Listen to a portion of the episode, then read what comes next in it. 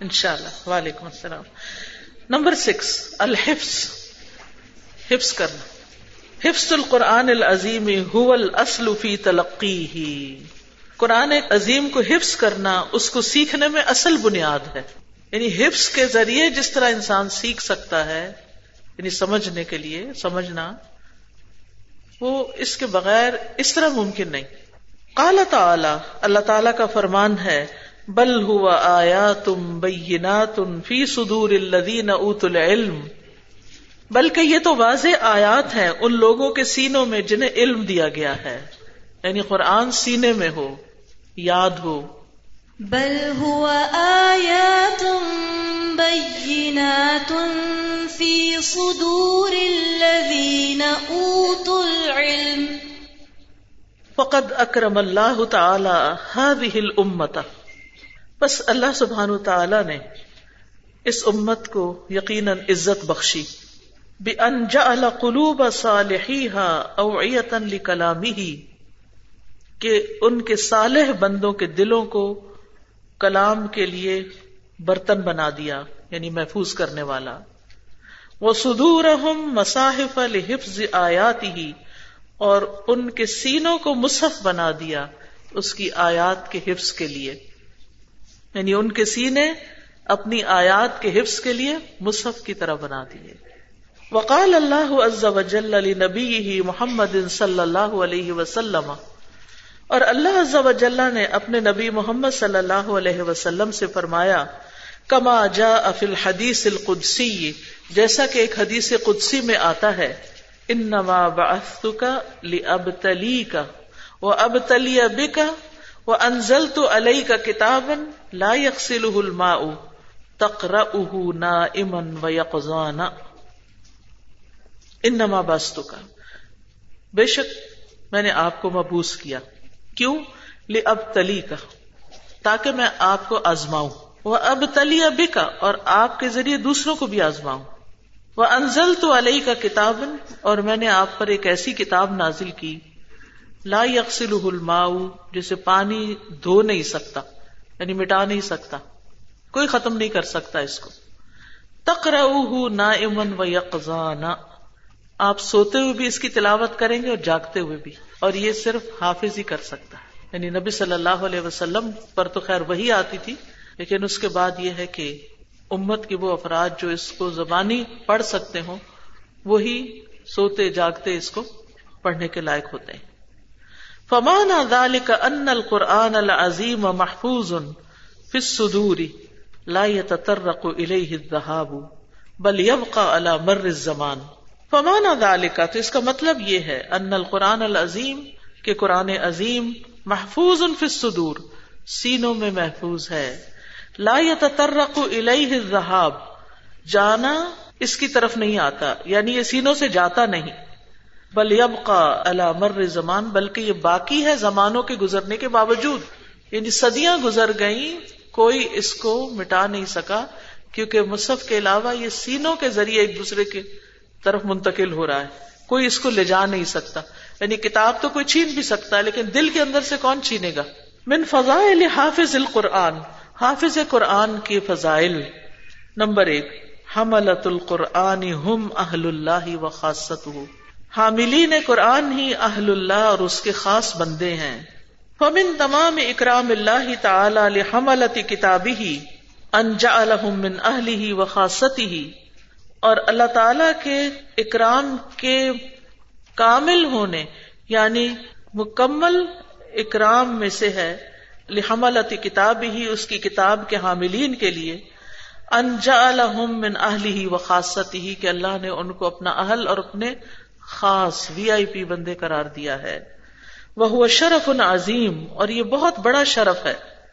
وہ تقریم ان لحفاظ القرآن، اور قرآن کے حافظوں کی بہت بڑی عزت۔ لا یودانی ہی ایو شرف کوئی شرف اور عزت اس کے قریب بھی نہیں پٹک سکتی کوئی اور شرف ایسا ہے ہی نہیں، اس کے قریب بھی نہیں آتا۔ یس الناس فی دنیا جس کی طرف دنیا کے لوگ کوشش کرتے ہیں۔ دنیا والے جن عزتوں کے پیچھے بھاگتے ہیں، وہ تو کچھ بھی نہیں اس کے مقابلے میں۔ ذالک یہ ان العبد ضعیف کہ بندہ بڑا کمزور ہے۔ یوسب من اہل اللہ و خاصتی اور اس کے باوجود وہ اللہ کے اہل اور اس کے خاص بندوں میں سے ہو جائے۔ یعنی کمزور سا انسان اللہ کا خاص بندہ بن جائے حفظ کی وجہ سے۔ ولا شک کا ان اہل اللہ و خاص اور کوئی شک نہیں کہ اللہ والے اور اس کے خاص بندے ہم اقرب الناس الا نیل رحمتی ہی وہ تمام بندوں میں سب سے زیادہ اس کی رحمت پانے کے قریب ہیں۔ وہ کرامتی ہی اور اس کی عزت کے، وہ محبت ہی اور اس کی محبت کے۔ بل قرب من تعالی، اور اللہ تعالیٰ کے قرب کے۔ ہم سب چاہتے ہیں نا اللہ کا قرب ملے، تو قرآن ہی کے ذریعے اللہ کا قرب مل سکتا ہے۔ فہو فضل اللہ تو وہ اللہ کا فضل ہے۔ یو اتی ہی میں یشا جس کو چاہتا ہے عطا کرتا ہے۔ واللہ واسع علیم، اور اللہ بڑی وسط والا، بڑے علم والا ہے۔ ان انس بن مالک رضی اللہ عنہ، قال قال رسول اللہ صلی اللہ علیہ وسلم۔ رسول اللہ صلی اللہ علیہ وسلم نے فرمایا، ان للہ اہلین من الناس۔ بے شک اللہ کے لیے، لوگوں میں سے کچھ اہل ہیں یعنی اللہ والے ہیں۔ قالو یا رسول اللہ، من ہم لوگوں نے عرض کیا، اللہ کے رسول صلی اللہ علیہ وسلم وہ کون ہیں؟ قال ہم اہل القرآن۔ فرمایا، وہ قرآن والے ہیں۔ اہل اللہ و خاصت جو اللہ والے ہیں اور اس کے خاص بندے ہیں۔ بل مقصود اہل اللہ و خاصت ہی فی الحدیث المذکور۔ حدیث مذکور میں یا جس حدیث کے اوپر ذکر ہوا ہے، اس میں اہل اللہ اور اس کے خاص ہونے کا مقصد کیا ہے؟ ہم حفظت القرآن، وہ قرآن کے حافظ ہیں۔ کون سے حافظ؟ العاملون ابھی جو اس پر عمل کرنے والے ہیں۔ ہم اولیاء اللہ، یہ اولیاء اللہ ہیں۔ اللہ کے دوست ہیں۔ ول مختصون بھی اختصاص اہل الانسان بھی اور اس کے خاص بندے ہیں۔ اس کے ساتھ خاص تعلق رکھتے ہیں۔ جیسے انسان کے گھر والے اس سے خاص تعلق رکھتے ہیں۔ یعنی گھر والوں کا جیسے انسان کے ساتھ ایک خاص تعلق ہوتا ہے، ایسے ہی حفظہ یا حافظ قرآن کا اللہ سے خاص تعلق ہوتا ہے جو اس قرآن پر عمل کرنے والا ہو۔ فاسق نہ ہو۔ نمبر دو، دوسری دلیل منزلت الحافظ ان دا آخری آیت ان یقرا حافظ کا مقام و مرتبہ اس آخری آیت کے پاس ہوگا جس کو وہ پڑھتا ہے۔ ان عبد اللہ ابن عمر رضی اللہ عنہما قال قال رسول اللہ صلی اللہ علیہ وسلم، رسول اللہ صلی اللہ علیہ وسلم نے فرمایا یقال لصاحب القرآن اقرا ورتقی ورتل کما كنت ترتل في الدنيا، فإن منزلك عند آخر آیت تقرأها۔ صاحب قرآن سے کہا جائے گا، پڑھو اور چڑھتے جاؤ، پڑھتے جاؤ اور چڑھتے جاؤ، بلندیوں کی طرف بڑھتے جاؤ۔ ورتل اور آہستہ آہستہ پڑھو۔ کما کن ترتل فی دنیا جس طرح تم دنیا میں ٹھہر ٹھہر کے پڑھتے تھے۔ ان منزل کا کیونکہ تمہاری منزل ان دا آخری آیت ان تقرا اس آخری آیت کے پاس ہے تمہارا گھر جو تم پڑھو گے یعنی آہستہ آہستہ پڑھو گے تھوڑا تھوڑا پڑھو گے تو پھر زیادہ فاصلہ طے ہوگا اور زیادہ اونچا مقام بنے گا۔ افاد الحدیث الترغیب فی حفظ القرآن۔ یہ حدیث قرآن کو حفظ کرنے کی ترغیب کا فائدہ دیتی ہے۔ وہ تخصیص صاحب فی الحدیث بالحافظ ام ظہر قلب دون تالی من المصحف۔ اور یہ اس حافظ کے ساتھ خاص ہے جو قرآن کو زبانی یاد کرتا ہے۔ اس کے ساتھ نہیں جو قرآن کو دیکھ کے پڑھتا ہے۔ یعنی اس حدیث میں تالی کی بات ہے۔ تالی کا مطلب جو تلاوت کرتا ہے مصحف سے، اس کی بات نہیں ہے، بلکہ اس کی بات ہے جو اس کو انظاہر قلب پڑھتا ہے یعنی دل سے حافظ سے پڑھتا ہے، زمانی پڑھتا ہے۔ تکریم اللہ و تشریف حافظ قرآن کی تکریم اور اس کے شرف، اس کی عزت کے لیے۔ یعنی یہ بات بتائی گئی ہے۔ نمبر تین یل بسو تاج الکرامتی و حلت الکرامتی و یفوز بردا اسے کرامت کا تاج، عزت کا تاج پہنایا جائے گا۔ عزت کا جوڑا پہنایا جائے گا اور وہ اللہ کی رضا کو حاصل کرنے میں کامیاب ہو جائے گا۔ ان ابی رضی اللہ عنہ عن النبی صلی اللہ علیہ وسلم۔ ابو حریرہ رضی اللہ عنہ سے روایت ہے کہ نبی صلی اللہ علیہ وسلم نے فرمایا قالا یجی القرآن یوم القیامہ۔ قیامت کے دن قرآن آئے گا۔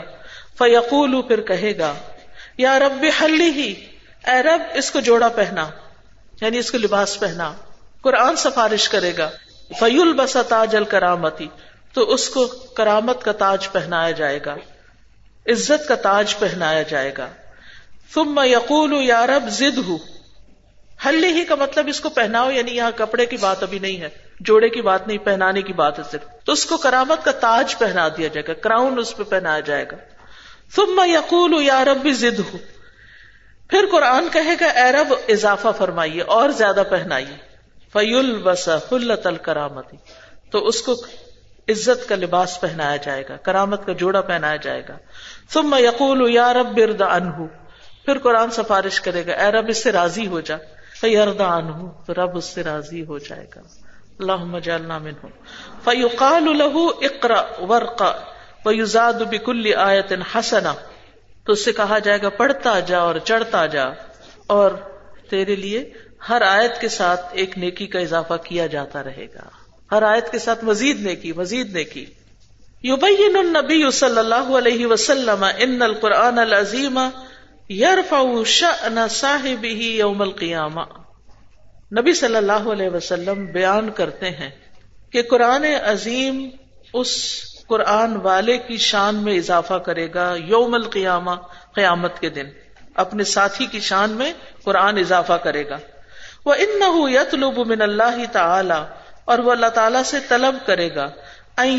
نہ صاحب کہ اس کے ساتھی کو مزین کیا جائے، زینت بخشی جائے، اسے خوبصورت بنایا جائے۔ وہ یو حلی ہی اور اس کو زیورات پہنائے جائیں۔ وہ یل بسہ تاج الکرامتی، اور اس کو عزت کا تاج پہنایا جائے۔ وہ یردا ان جل جزا ام وفاقا۔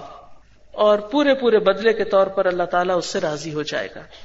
فکما اردا صاحب القرآن کتاب اللہ فی دنیا بقیام ہی بھی و عمل ہی بھی و تدبر ہی و دعوت علئی جیسا کہ صاحب قرآن نے دنیا میں اللہ کی کتاب کو قائم کرنے کے ساتھ یا اللہ کی کتاب کے ساتھ قیام کرنے کے ساتھ اس پر عمل کرنے، اس پر تدبر کرنے اور لوگوں کو اس کی طرف دعوت دینے کے ساتھ راضی کیا۔ یعنی صاحب قرآن نے اللہ کو راضی کیا دنیا میں کس سے؟ اس قرآن کے ساتھ قیام کر کے، عمل کر کے، تدبر کر کے دعوت دے کے اس کی طرف۔ تو قیامت کے دن پورا پورا بدلہ کس شکل میں دیا جائے گا؟ کہ اللہ تعالیٰ اس کو مزین کرے گا، اس کو بہترین لباس پہنائے گا، تاج پہنائے گا اور اس سے راضی ہو جائے گا۔ فن القرآن یس اللہ تعالی قرآن اللہ سبحان تعالیٰ سے سوال کرے گا۔ حافظ قرآن اس کے بندے یعنی اپنے بندے حافظ قرآن سے راضی ہو جائے۔ العامل بھی جس پر عمل کرنے والا ہے۔ چوتھی چیز حافظ ما سفرت الکرام البررہ۔ قرآن کا حافظ، معزز، مکرم، نیک لکھنے والے فرشتوں کے ساتھ ہوگا۔ انائشہ رضی اللہ عنہا ان نبی صلی اللہ علیہ وسلم قال۔ حضرت عائشہ فرماتی ہیں کہ نبی صلی اللہ علیہ وسلم نے فرمایا، مثل الذي يقرأ القرآن وهو حافظ له۔ مع السفرة الكرام اس شخص کی مثال جو قرآن پڑھتا ہے، اور وہ اس کا حافظ بھی ہے، معزز اور نیک لکھنے والے فرشتوں کی طرح ہے۔ مثلو مثال یعنی اس کی مثال فرشتوں جیسی۔ ہے ہاں سفرت الکرام، یہ معزز لکھنے والے کاتب۔ اختار اللہ تعالی، اللہ نے ان کو چن لیا۔ وہ شرف اور انہیں شرف بخشا۔ بے انتقون بے عیدی مصحف المتحرا کہ ان کے ہاتھوں میں پاکیزہ صحیفے ہوں۔ قال تعالی، فی صحف مکرمت مرفوعات متحرت بے عیدی سفرت کرام بررہ۔ ایسے صحیفوں میں جن کی عزت کی جاتی۔ یعنی صاحب قرآن نے ان صحیفوں کو عزت بخشی، جو بلند کیے ہوئے، پاک کیے ہوئے ہیں۔ ایسے لکھنے والوں کے ہاتھوں میں جو معزز ہے تو وہاں قیامت کے دن پھر اس کو بھی عزت دی جاتی۔ فی صحف مکرمہ مرفوعت مطہرہ بی سفرہ کرام بررہ تو جو فرشتے قرآن لکھتے ہیں، ان کو معزز کہا گیا، الکرام البرارا کہا گیا۔ تو جو دنیا میں قرآن کے ساتھ وقت گزاریں گے، قرآن یاد کریں گے اور اس کو عزت دیں گے قیامت کے دن اللہ تعالیٰ پھر ان کو عزت بخشے گا۔ نمبر فائیو حملت القرآن لا تحرقهم النار۔ حاملین قرآن کو آگ نہیں جلائے گی۔ ان اعظم ما یسا الیہ المسلم اللہ تعالی عن النار ويدخله الجنہ۔ بے شک سب سے بڑی کوشش جو مسلمان کرتا ہے وہ یہ کہ اللہ اس کو آگ سے بچا لے اور جنت میں داخل کر دے۔ وقد اکرم اللہ تعالی حفاظ کتابی ہی بن من النار۔ اللہ نے عزت بخشی حفاظ قرآن کو، اپنی کتاب کے حافظوں کو، کہ ان کو آگ سے نجات دے۔ وہ عدم احراق اجساد متاح رفیح اور ان کے پاکیزہ جسموں کو نہ جلا کر۔ لہذا معافی صدور من کلام اللہ تعالی اس کلام کی عظمت کی وجہ سے جو ان کے سینوں میں ہے، جو اللہ کا کلام ہے۔ فانقبت ابن عامر رضی اللہ عنہ قالا اقبا بن عامر رضی اللہ عنہ سے مروی ہے۔ قال رسول اللہ صلی اللہ علیہ وسلم۔ رسول اللہ صلی اللہ علیہ وسلم نے فرمایا، لو کان القرآن فی احاب ما اکلت النار۔ اگر قرآن کو کسی چمڑے میں لپیٹ کر آگ میں ڈال دیا جائے تو آگ اسے نہیں کھائے گی۔ فلو صور القرآن۔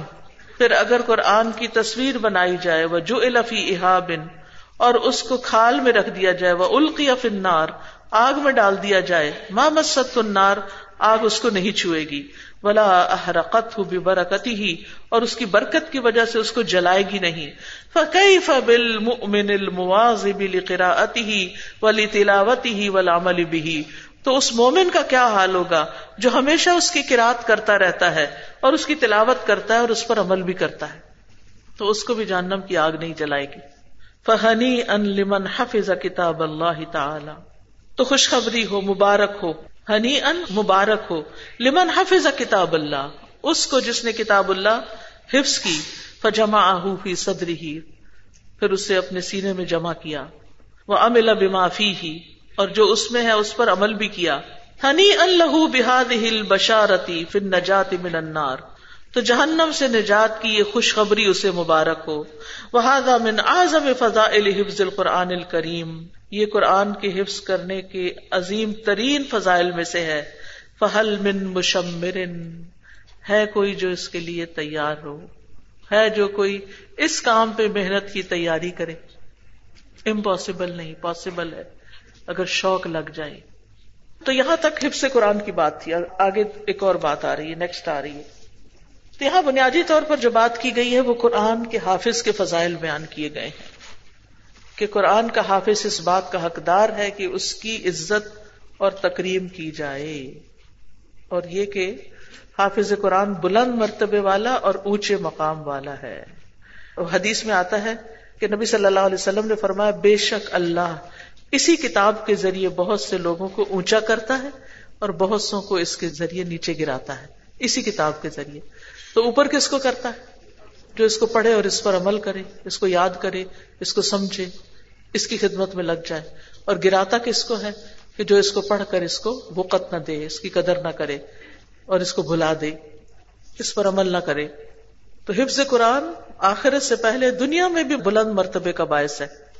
جابر بن عبداللہ کہتے کہ رسول اللہ صلی اللہ علیہ وسلم عہد کے دو دو شہید مردوں کو ایک ہی کپڑے میں کفن دیتے۔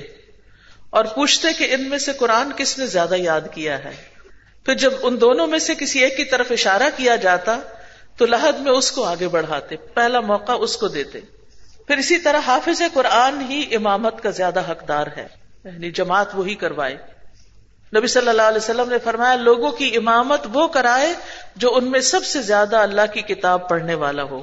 پھر اگر وہ کراط میں برابر ہو تو جو ان میں سنت کے متعلق زیادہ علم رکھتا ہو، پھر اگر سنت میں برابر ہو تو جس نے پہلے ہجرت کی ہو، پھر ہجرت میں برابر ہو تو جو ان میں عمر میں زیادہ ہو۔ حفظ قرآن کی وجہ سے بچوں کو بھی امام بنا دیا جاتا تھا۔ جس کے بارے میں ایک طویل روایت آتی ہے امر ابن سلمہ کی۔ حافظ قرآن کے والدین کے سر پر نور کا تاج پہنایا جائے گا، جس کی روشنی سورج کی روشنی کی طرح ہوگی۔ والدین پوچھیں گے کہ یہ ریشمی ہلے اور یہ سب ہمیں کیوں پہنایا گیا تاج وغیرہ، تو بتایا جائے گا تمہارے بچے کے قرآن حاصل کرنے کی وجہ سے۔ لیکن ہم نے اپنے بچوں کو دنیا میں لگا دیا ہے۔ قرآن پڑھنے والوں کا جنت میں بھی بہت بڑا مقام ہوگا۔ اللہ تعالیٰ ہمیں توفیق عطا فرمائے اور اس کی قدر کرنے کی توفیق دے۔ ہمیں سازا، جو آتے ہیں نا سورہ فرقان میں وہ جاہد بھی جہاد کبیرہ میں یہ سوچ رہی ہوں کہ ہمیں تو نہیں پتا نا کہ ہماری کتنی زندگی ہے۔ تو ہم اگر یہ نیت کر لیں کہ اگر ہم دس سال اور زندہ رہتے ہیں، تو وہ تو دس سال بعد اگر آج ہم ففٹی کے ہیں، تو ہم دس سال بعد سکسٹی کے ہم نے اینی کیس ہو جانا ہے۔ تو ہم اگلے دس سال اگر ہم یہ نیت کر لیں کہ ہم نے قرآن حفظ کرنا ہے۔ تو ہم کہیں نہ کہیں تو پہنچ جائیں گے نا، انشاءاللہ۔ میں اپنے بیٹے کو نا بڑے بیٹے کو حفظ کروا رہی ہوں الحمد للہ تو میرے تین ماشاء اللہ بچے ہیں بیٹے۔ تو میرا یہ شوق ہے کہ میں تینوں کو کرواؤں حفظ تو میں یہ پوچھنا چاہتی ہوں کہ اس میں میں اپنی زبردستی کر سکتی ہوں کہ انہیں ذہنی طور کا ان کا ذہن یہ جو حدیثیں ہیں نا یہ پڑھ کے سنائیں موٹیویٹ کریں شوق دلائیں صلاحیت دیکھیں بچے کی جی۔ اور پھر اس کو کہیں سختی نہ کریں۔ ٹھیک ہے چلیے آگے چلتے ہیں۔ یہ کتاب خزانہ ہے آپ کے پاس۔ جس بھی چیز کی دلیل آپ کو قرآن سے متعلق چاہیے، پڑھنے، پڑھانے، یاد کرنے، وہ یہاں سے نکالیں اور دوسروں کو دلیل دیں۔